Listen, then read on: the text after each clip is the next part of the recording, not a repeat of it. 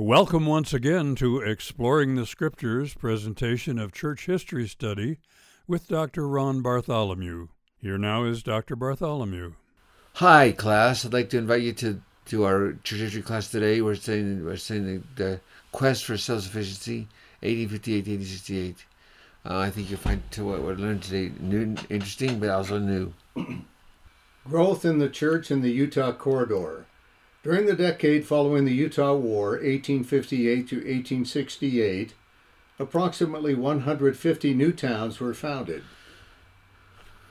New areas opened up for settlement, including Bear Lake Valley, Cache Valley, Pavant Valley, and part of Sanpete Valley, the Sevier River Valley, Virgin River Valley, and Muddy River Valley. Expansion continued in the inner corridor through 1890 while no attempt was made to settle colonies in the outer corridor.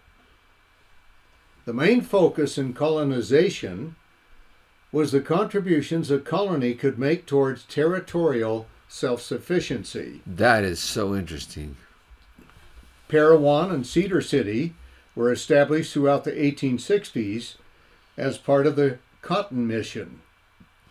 October 1861, 539 families were sent to Utah's Dixie, St. George, to raise cotton, grapes, figs, flax, hemp, rice, and sugar cane. And that without air conditioning. Two years later, 1864, 59 families were sent to Muddy River Valley, Lake Mead, for similar reasons. Although the cotton mission eventually failed, the Saints hang on through the 1860s and 70s. Alkali soil, alternating flood and drought, grasshopper and cricket infestations, Indian troubles, and back-breaking toil under a broiling sun. These and other conditions caused the less than hardy to pull up stakes and try their luck elsewhere. The church was eventually forced to discontinue the muddy colonies because it became part of Nevada and was too heavily taxed. Tobacco and grapes did grow well, but the temptation was too great to use these cro- two crops for, for purposes which were directly opposed to teaching of the word of wisdom. And despite grapevines yielding 1,700 tons in a single year, which produced 3,000 gallons of wine, an extremely profitable cash crop, the saints were counseled to pull up their vines, which they did. Now I want you to think about that for a second. These saints go down to southern Utah without air conditioning. It's so hot they can hardly stand it. They finally find a crop that works. They grow it, it sells. The rest of it, so they pull up their vines. That is amazing faithfulness. Colonies to the north were also established for the express purpose of producing flax or mining lead, zinc, silver, or coal. The difference between the 19th century, which we're in now, and the 20th century, which we'll get to a few, in a few weeks, is this. In the 19th century, the church tried to do everything itself, tried to create a colony of cooperation. By the 20th century, they decided not to do that anymore, and they go to capitalism. That's a huge story which we'll tell along the way. It is of great importance that the institution of mission was applied after 1848 to colonization and economic activity. That is an important concept. At the same general conferences at which persons were called to preach the gospel abroad or in the U.S., others were called in the same spirit to mine gold, mine and manufacture iron, raise silk, settle disagreeable country, and teach the Indians the art of agriculture. And they were all considered legitimate missions. The zeal and enthusiasm of sharing the gospel for these missionaries was transferred to building the kingdom economically. Latter day Saints were proud to regard these economic missions as the spiritualization of temporal activity. That is quite inspiring. Here a picture of the Washington County Cotton Factory. Uh, later it was this is a later picture taken of the same factory. This is a picture of what the factory looks like today. You walk inside and see it. As you go inside, you can see it's it's stored today, basically. But if you look up, you can see where the cotton mill was and where where they tried to create the cotton industry in St. George, Utah. Old Irontown. Established in 1868 by Ebenezer Hanks and others who organized the Great Western Iron Manufacturing Company, a cooperative enterprise. Officer. Officers were E. Hanks, president, Homer Duncan, vice president, and Joseph McBlair, secretary. Pounds displayed. Uh, they produced at least uh, each hour, eight hours a day. The plantation also ran at night. The enterprise was taken over in 1882 by the Iron Manufacturing Company as Utah with George Q. Cannon president, Thomas Taylor vice president, and manager John C. Cutler secretary. A railroad was moved there from Nevada to haul coal from Cedar Canyon to Little Pinto, the name given to this town site. Pioneer iron production. Producing iron in the 19th century began with the combination of raw ore with a moist with a mixture of fuel and limestone. This was called a charge, which burdened the furnace. Charcoal proved the fuel of choice in Iron City. It was created by burning or smoldering wood in an oxygen oxygen-free environment. Using charcoal benefited the workers at Iron City because wood was readily available and it produced a softer, more palatable piece of iron. Limestone served as a catalyst that assisted in melting iron ore and removed the impurities.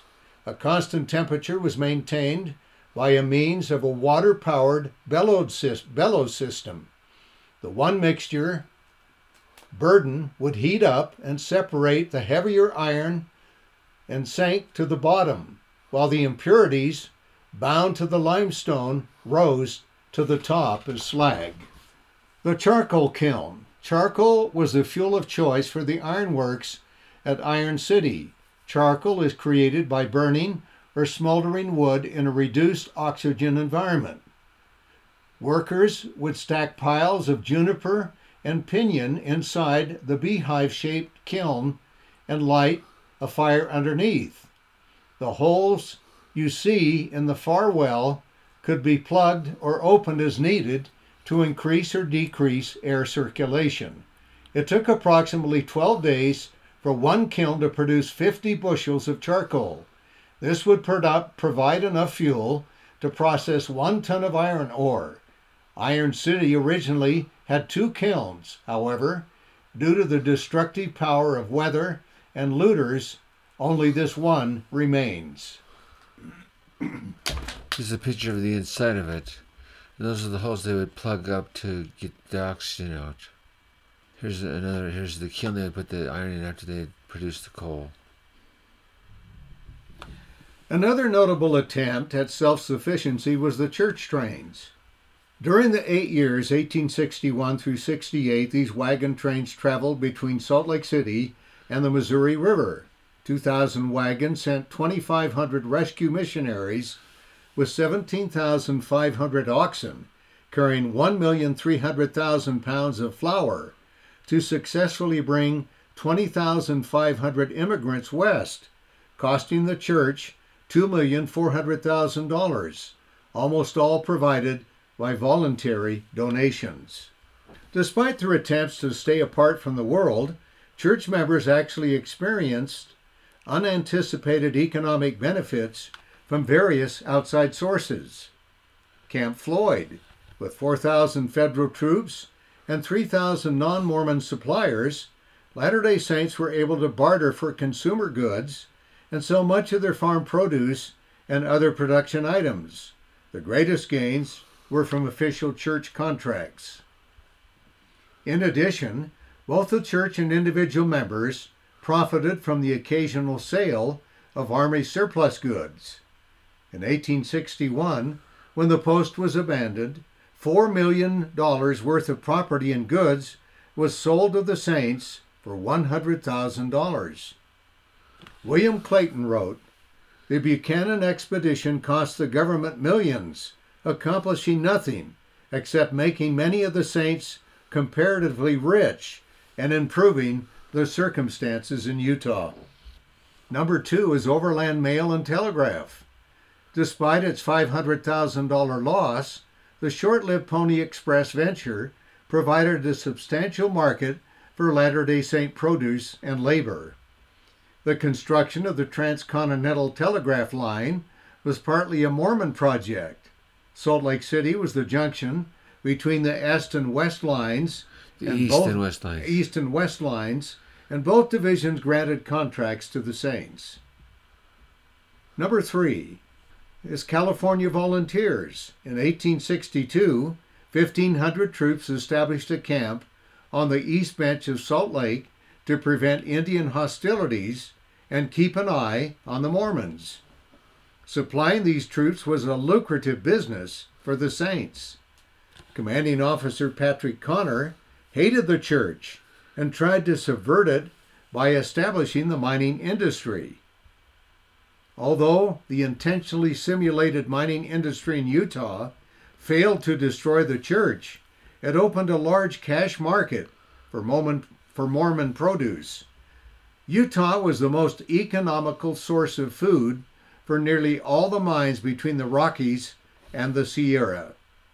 Much gold, silver, and cash flowed into Mormon pockets because of the trade. Yeah.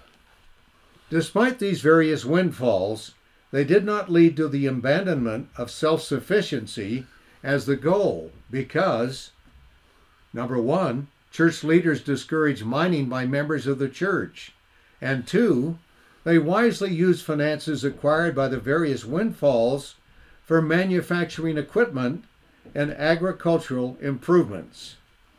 Far from succumbing to the opening of markets all around them, church members withdrew themselves to prevent the development of a specialized, market oriented economy.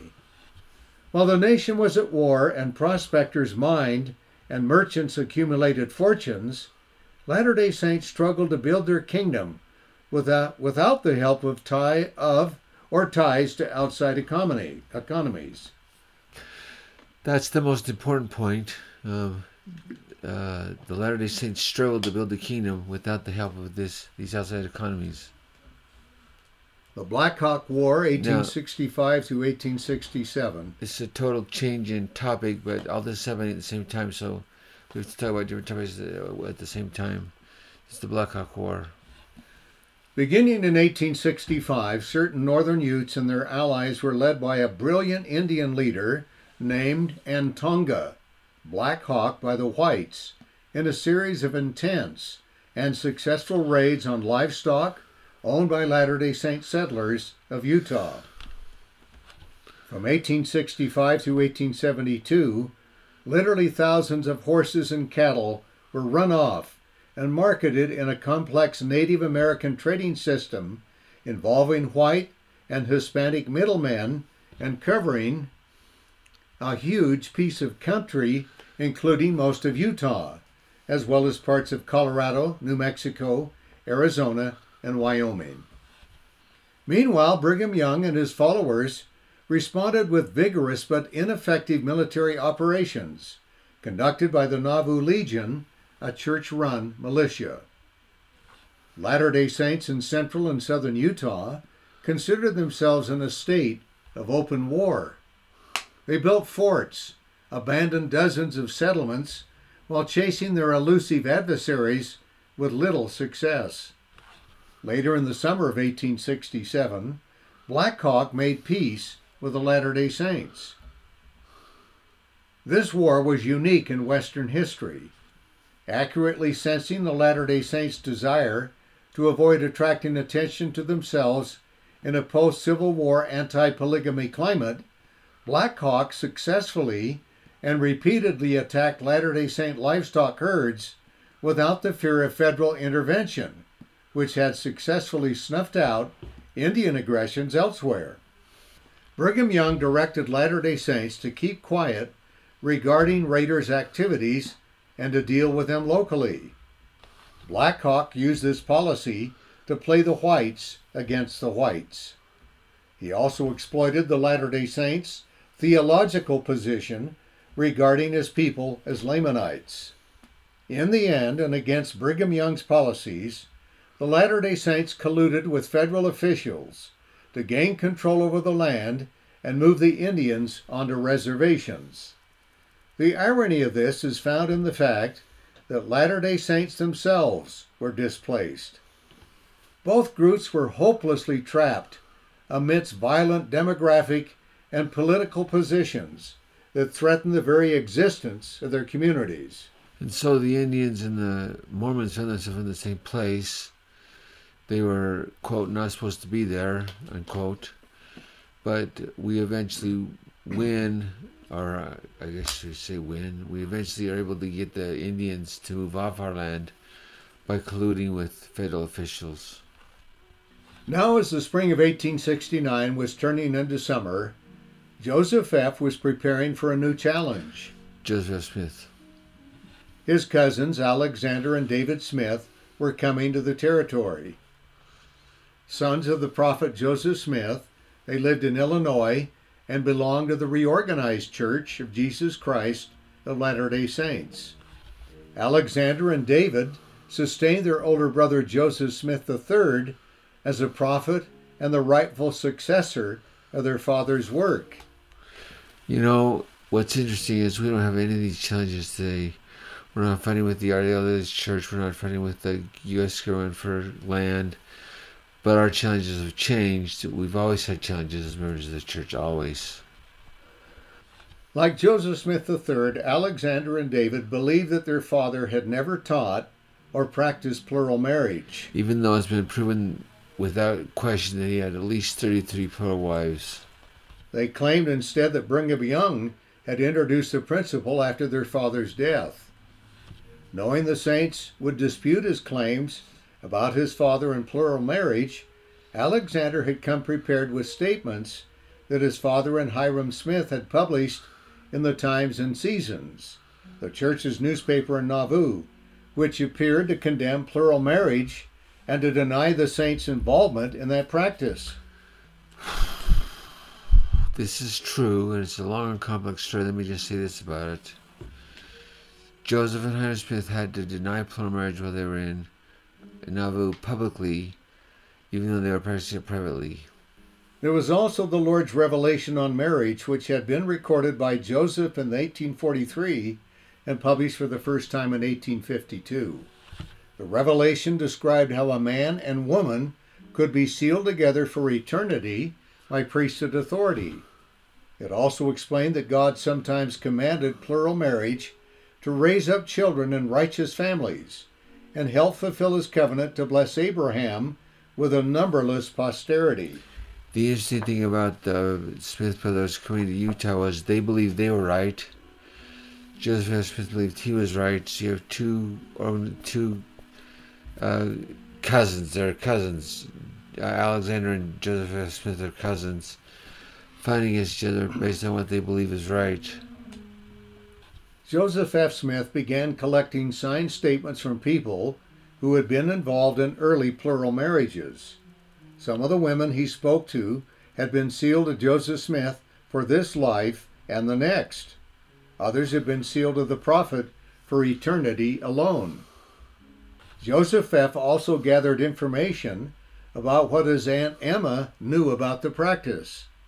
His oldest sister, Lovina, had lived with Emma for a while after most of the saints had traveled west. She testified that Emma had once told her that she consented to and witnessed her husband's sealings to some of his plural wives. Which is true. Alexander and David Smith arrived in Salt Lake City that summer and stayed their first night with Joseph F.'s older brother, John, the presiding patriarch of the church, and his wife, Helen. Two days later, Alexander and David called at Brigham Young's office, hoping to get permission to preach in the tabernacle, which was sometimes made available for other religious groups to hold meetings. Brigham considered the brothers' request, but he and other church leaders were wary of their motives and did not grant permission. In the historian's office, Joseph F. Smith continued to collect evidence that Joseph Smith had taught and practiced plural marriage, greatly expanding what he and the church knew about plural marriage in Nauvoo. Which, of course, was all kept secret so the people practicing it wouldn't be indicted by the federal government. Aside from gathering more statements, he combed to the journals of William Clayton, who had been the prophet Joseph's clerk, friend, and confidant. William's journal was one of the few records from Nauvoo that detailed early plural marriages, and it pro- provided evidence of the prophet's participation. So you've got two two brothers here, Alexander and Joseph F, who are going to go head to head over their belief that Joseph didn't or did practice plural marriage. Alexander and David Smith, meanwhile, were still in the city, attracting crowds whenever they spoke. Hoping to weaken Brigham Young's authority, wealthy merchants who opposed the church's cooperative movement rented a large Protestant church where the brothers could give lectures criticizing Brigham's leadership and the church. As Alexander had done three years earlier, they also relied heavily on quotations from the times and seasons to deny their fathers to deny their father's involvement in plural marriage. So sad. At the same time, Joseph F. Smith and other church leaders gave sermons on Nauvoo plural marriage in ward buildings throughout the city. On August 8th, Joseph F. spoke to a congregation in Salt Lake City. He presented some of the evidence he had collected about early plural marriages and addressed his father's and uncle's statements about the practice in the times and seasons. I only know these facts, he told the congregation. Everybody knows the people then were not prepared for these things, and it was necessary to be cautious, he said. They were in the midst of enemies, and in a state where this doctrine would have sent them to the penitentiary. Which is true. Joseph F. believed his father and uncle had done what they did to preserve their lives and protect other men and women who were also practicing plural marriage. That's why we also believe when we what we teach the church. The brethren were not free as they are here, he continued. The devil was raging about Nauvoo, and there were the traitors on every hand. After introducing the brothers to sisters who had practiced plural marriage in Nauvoo, along with priesthood holders who had also practiced it and had performed the marriages, the brothers were shocked. They were shocked. uh, Alexander and David Smith were shocked. Upon returning to Nauvoo area, they approached their mother regarding the newfound evidence. This is a very curious part of church history because Emma would refuse to answer. She would not tell them how she felt about it or what she knew about it. When asked if Joseph Smith practiced plural marriage, Emma refused to answer. Alexander took this as a no. David Hyrum took it as a yes and spent the rest of his life, 33 years, in an insane asylum where he was visited and cared for by his older brother, Joseph Smith III. Can you imagine spending 33 years in an asylum because you did not believe that your mother told the truth about plural marriage? That's what happened to David Hyrum Smith, and, and he lived there until he died. The Transcontinental Railroad. Meanwhile, Brigham Young was enthused about the railroad because of how it would impact the Saints' migration to Utah. It probably feels like we're all over the place, but we all this time at the same time we just gotta cover the different topics one at a time. Public officials outside of Utah were also enthusiastic. They believed it would destroy the church. Brigham Young was believed to be an evil autocrat who was holding his people hostage in Utah. Which of course wasn't the truth. They believed that once a way out for them was provided, they would all gladly flee to the east. Which didn't happen. Despite the advantages for immigration, Brigham Young viewed all traffic with a Gentile world with misgivings. During the Utah War, he declared that the government could never conquer the Mormons by sending in armies. Armies can, armies can destroy, but they cannot build. The easiest way to conquer the Mormons, he said, would be for the government to pay Gentiles to carry in merchandise year after year until the people had come to depend upon it. The saints would then have lost their individuality and collective loyalty. Which basically is what happened. Uh, the government brought in as merchandise year to year. People depend on it, and now it, it's difficult to tell the difference between a Mormon and non-Mormon in the state of Utah. The arrival of the railroad. Therefore, the railroad brought at least four problems to the saints. At least four. I'm not saying these are the only four. These are at least four. Number one. Number one, how would they come up with the cash to fund the immigration of 3,000 persons per year? That would cost a lot of money. Two, how would their economy stand up against the flood of cheap imports? That's also very tough. I have no idea what the answer to that question is. Number three. Three, how would the leaders of the church who would discourage mining in favor of agriculture deal with the probability of tremendous expansion of mining in the Great Basin? Wow. Number four, in addition, approximately 10 to 20 percent of church members lived in polygamy, which was seen as barbaric in the U.S. Those are four big problems, and there are probably other problems as well, but plural marriage, the mining industry, etc. How do you combat these problems? That's a great, great question. May 10, 1869, when the two rail lines met at Promontory Summit, 53 miles northwest of Ogden, Utah, the Saints almost immediately began the Utah Northern Central and Southern Railroads, improving transportation throughout the territory. Salt Lake City eventually became the business hub of the Mountain West. Its central location, the abundance of skilled and professional labor, and above all, its supply of raw materials and consumer goods all contributed to that end. Yeah.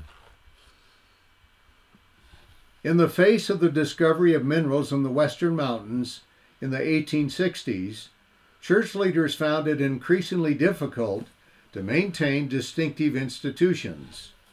Knowing full well the elements of the world the railroad would bring, Brigham Young implemented the following one are the School of the Prophets, organized in Provo, Salt Lake, Logan, Ogden, and other principal settlements. 5,000 priesthood holders.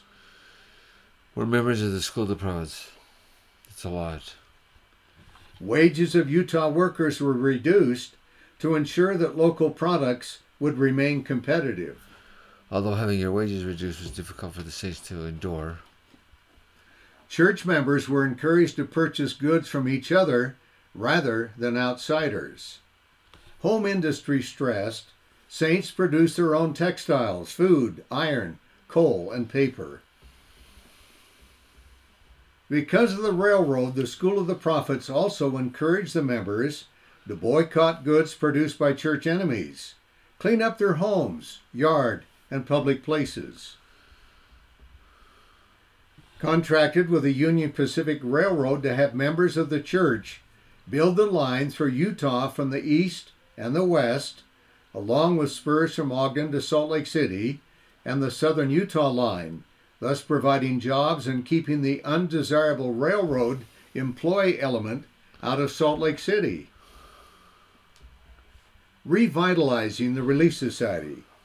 Along with the reorganization of the School of the Prophets, to help keep the men well educated and following righteous principles, Brigham Young reorganized the Relief Society, making Eliza R. Snow, the most respected woman in the territory, its president.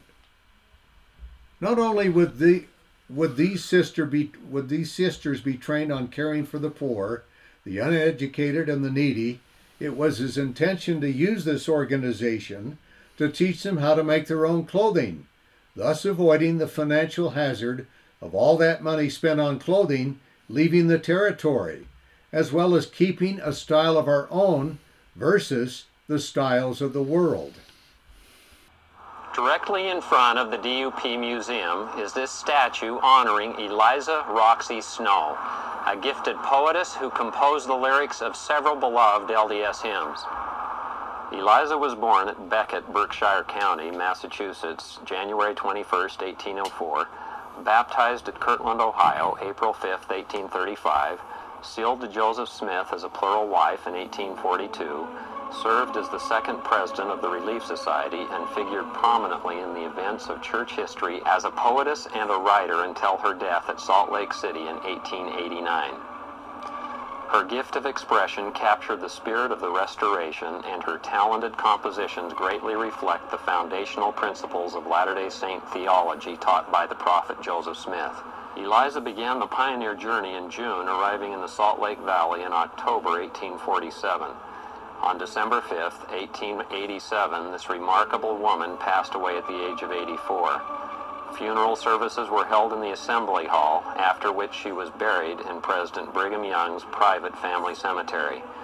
Death held no fear for her, viewing it as simply a door leading to the eternal world. She had requested that no black be worn at her funeral, and the Assembly Hall on Temple Square was decked in beautiful white draperies and white flowers. The approaching completion of the Transcontinental Railroad appears to be a major reason for the organization of the Relief Society. Not only would the sisters be tempted by the vices of cheap tea and coffee, it would bring the tastes and fashions of the outside world into the Great Basin, which would negatively impact local production and cash flow. End of Mormonism. Leading politicians and preachers had confidently predicted that the railroad would mean the end of Mormonism, at least the end of distinctive elements, such as plural marriage. So widely held was this view that the strongly supported national anti polygamy legislation in the late 1860s momentarily abandoned in hopes that such measures would no longer be necessary. Well, as anyone watching this presentation knows, the end of Mormonism did not occur. Uh, they thought it would. They thought the saints were being held hostage, were being held like slaves, but they were not. And the end of Mormonism did not occur. Um, this is a good place for us to stop. We'll start it here next time. I just want to bring just one of three things before we start. Before we stop. Number one. The church was led by prophetic inspiration with Brigham Young. He was trained so hard to keep the, the saints separate from the world. It didn't work. We ended up becoming part of the world, but he, for, while he was training, it really worked. It was he really tried hard. Number two, the Holy City was disbanded, of course, with with with Emma Smith, but was was reorganized and reinstated with Eliza Snow, and I'm so grateful for her and the great contribution she made to the saints. It's difficult to think what the church would be without Eliza Snow. She was truly a wonderful woman. And finally, number three, the church changes over time. We go from this cooperative movement in the 19th century to more of a capitalistic movement in the 20th century. It's because of the the, the time the, the timing of the changes that occurred during those times. So we need to always stay current with the current prophets and apostles so that we make sure that whatever they're doing is what we're doing because they will change too. Every time this is true, and I say it in the name of Jesus Christ, amen. Thank you for being with us today for another segment of Dr. Bartholomew's insightful review of aspects of church history. This podcast is presented through the facilities of Golden Gems Radio. We invite you to listen to www.goldengems.net where you will find presented each week a review of the music and career of one of the great musical artists from the 40s, 50s, and 60s, when music was music in the golden days of radio. Please join us again next week for another episode in church history with Dr. Bartholomew.